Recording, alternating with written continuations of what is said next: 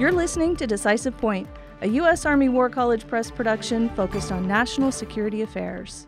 The views and opinions expressed in this podcast are those of the authors and are not necessarily those of the Department of the Army, the U.S. Army War College, or any other agency of the U.S. government. Decisive Point welcomes Colonel Benjamin W. Buchholz, author of Planning for Positive Strategic Shock in the Department of Defense, which was featured in the winter 2022 23 issue of Parameters.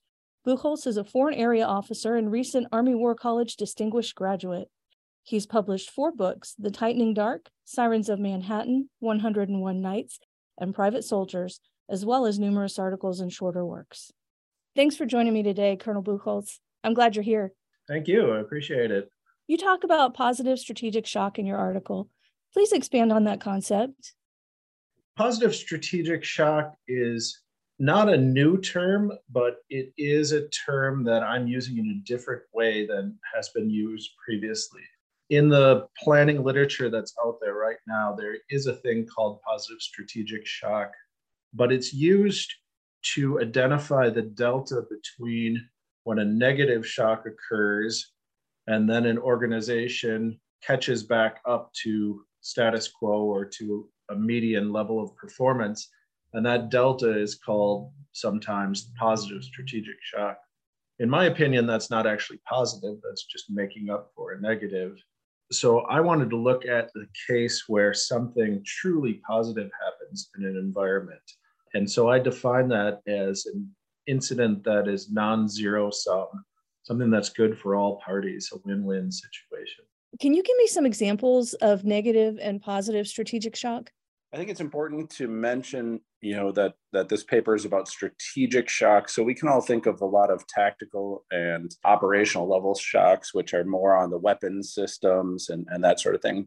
But for something to be really strategic, it needs to, you know, change doctrine, change the way cultures think about things, kind of change the world order in a way. So we're talking about real high level stuff there. And the paper goes into a lot of detail on that, maybe an unfortunate amount of detail probably the more interesting portion of this is what's the difference between negative and positive.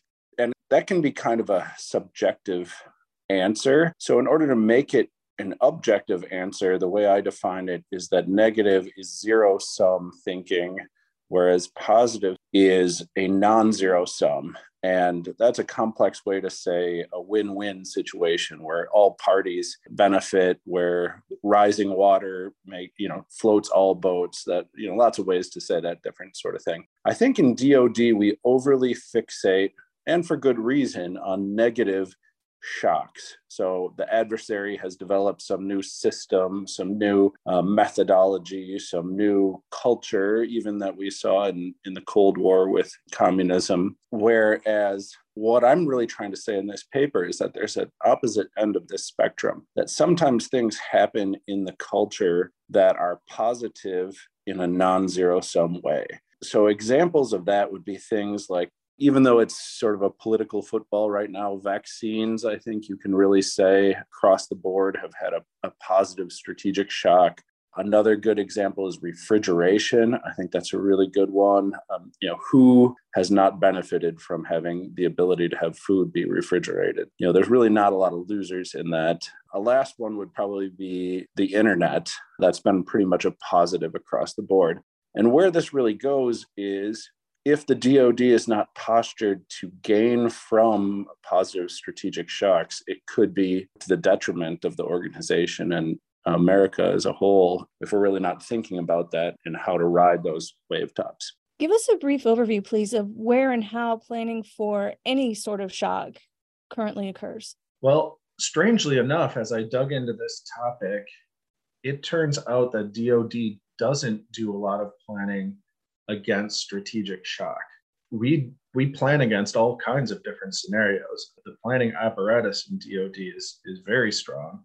Branches and sequels everywhere, and all kinds of plans on the shelf and contingency planning. However, we're most comfortable planning against what Donald Rumsfeld and strategic planners before him called the known unknown, which is basically this safe middle area of things that we can plan against because it's not too speculative. However, those things are not actually where most of the growth and change in the world comes from, at least according to Nassim Nicholas Taleb, who wrote The Black Swan, who I rely on pretty heavily in some of the arguments in this paper. Most of the growth happens on the speculative ends of shock, either negative shock that no one sees coming or positive shock. And he talks about both of those.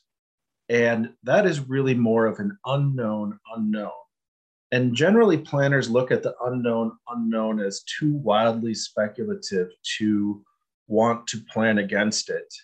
And I totally agree with that. I think you can't expend limited planning resources and budget and stuff against speculation. However, Taleb and other scholars have techniques for planning against both of those ends, the negative end and the positive end. And I think we do okay against the negative end because those techniques are to have a organization that's robust against shock. And that means that it has redundant systems and that those systems are survivable. And because the Army and the DoD as a whole has dealt with negative strategic shock throughout its its history, it's it's become good at those things. However, on the positive side, redundancy and survivability and kind of having a conservative mindset, an organizationally conservative mindset, doesn't actually do any good because if everybody leaps ahead and the organization is designed to pull back towards a status quo, we actually lose a little bit of the benefit of the positivity. So what Nassim Taleb argues for is that we really need to be exposed to positive shock. We need to have lots of little feelers and sensors out there, and then let those feelers and sensors uh, matriculate upwards some of the benefits that they're experiencing when something happens in the environment. What are your recommendations for thinking about strategic shock? One organization that we do have within the military is the Center for Army Lessons Learned they do something like this where elements out in the field can trickle up uh, good ideas and then as those ideas take root they can be propagated across the domains in dod that is one particular recommendation is to replicate that structure more broadly. Another thing that is an easy win-win is to just include both in the planning processes and in any DoD chartered analysis, like out through RAND Corporation or others who do thought work, a requirement to consider positive and negative strategic shock in planning rather than just plan against known trend lines against that known unknown space. So looking at the, the far ends where the growth and the change occurs would be a good thing to mandate. And then the third recommendation that comes out of the paper is really to incorporate a concept of strategic shock in various levels of education in, in JPME type courses. There is an interesting way as well to identify when an environment is ripe for disruption, for shock, and you know several different things identified by researchers that can kind of point you in a direction to look in that direction for or that environment for strategic shock to emerge.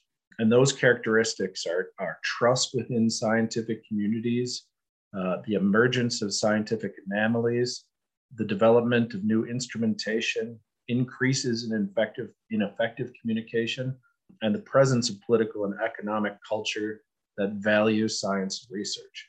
So those criteria, I think, could be woven into an approach that is taught, that is mandated into planning processes, and that is mandated into contracts for organizations who are doing planning on behalf of the DoD. Have any final thoughts before we go? One thing that was really interesting to me in this work was just trying to define what positive is and look at positivity through a DoD lens because we're not necessarily an organization that's geared to do that. We're geared to look at worst case scenarios, to be prepared for contingencies, emergencies, for war. But I think that there is a benefit to looking at the positive and cases where a non zero sum event like vaccines, refrigeration, the internet lifts everybody up around us and make sure that DoD as an organization doesn't miss important benefits when something like that happens. I do have one more question if you'll entertain it. I'm curious what inspired this article. Why did you decide to write it? Well, that's a good question. I think I was really interested in looking at DoD culturally. This question of DoD as a conservative organization, which it which it should be because it's designed to protect and be robust and survivable, but how does that interface in an environment where society could take you know a very positive leap, leap forward is an inherently conservative organization well poised to enjoy the benefits of something like that or does it become a drag on that situation and this was one way to get into that overall larger theoretical idea well, thank you so much. There's definitely a lot to think about here, and I really appreciate you sharing your insights on the topic.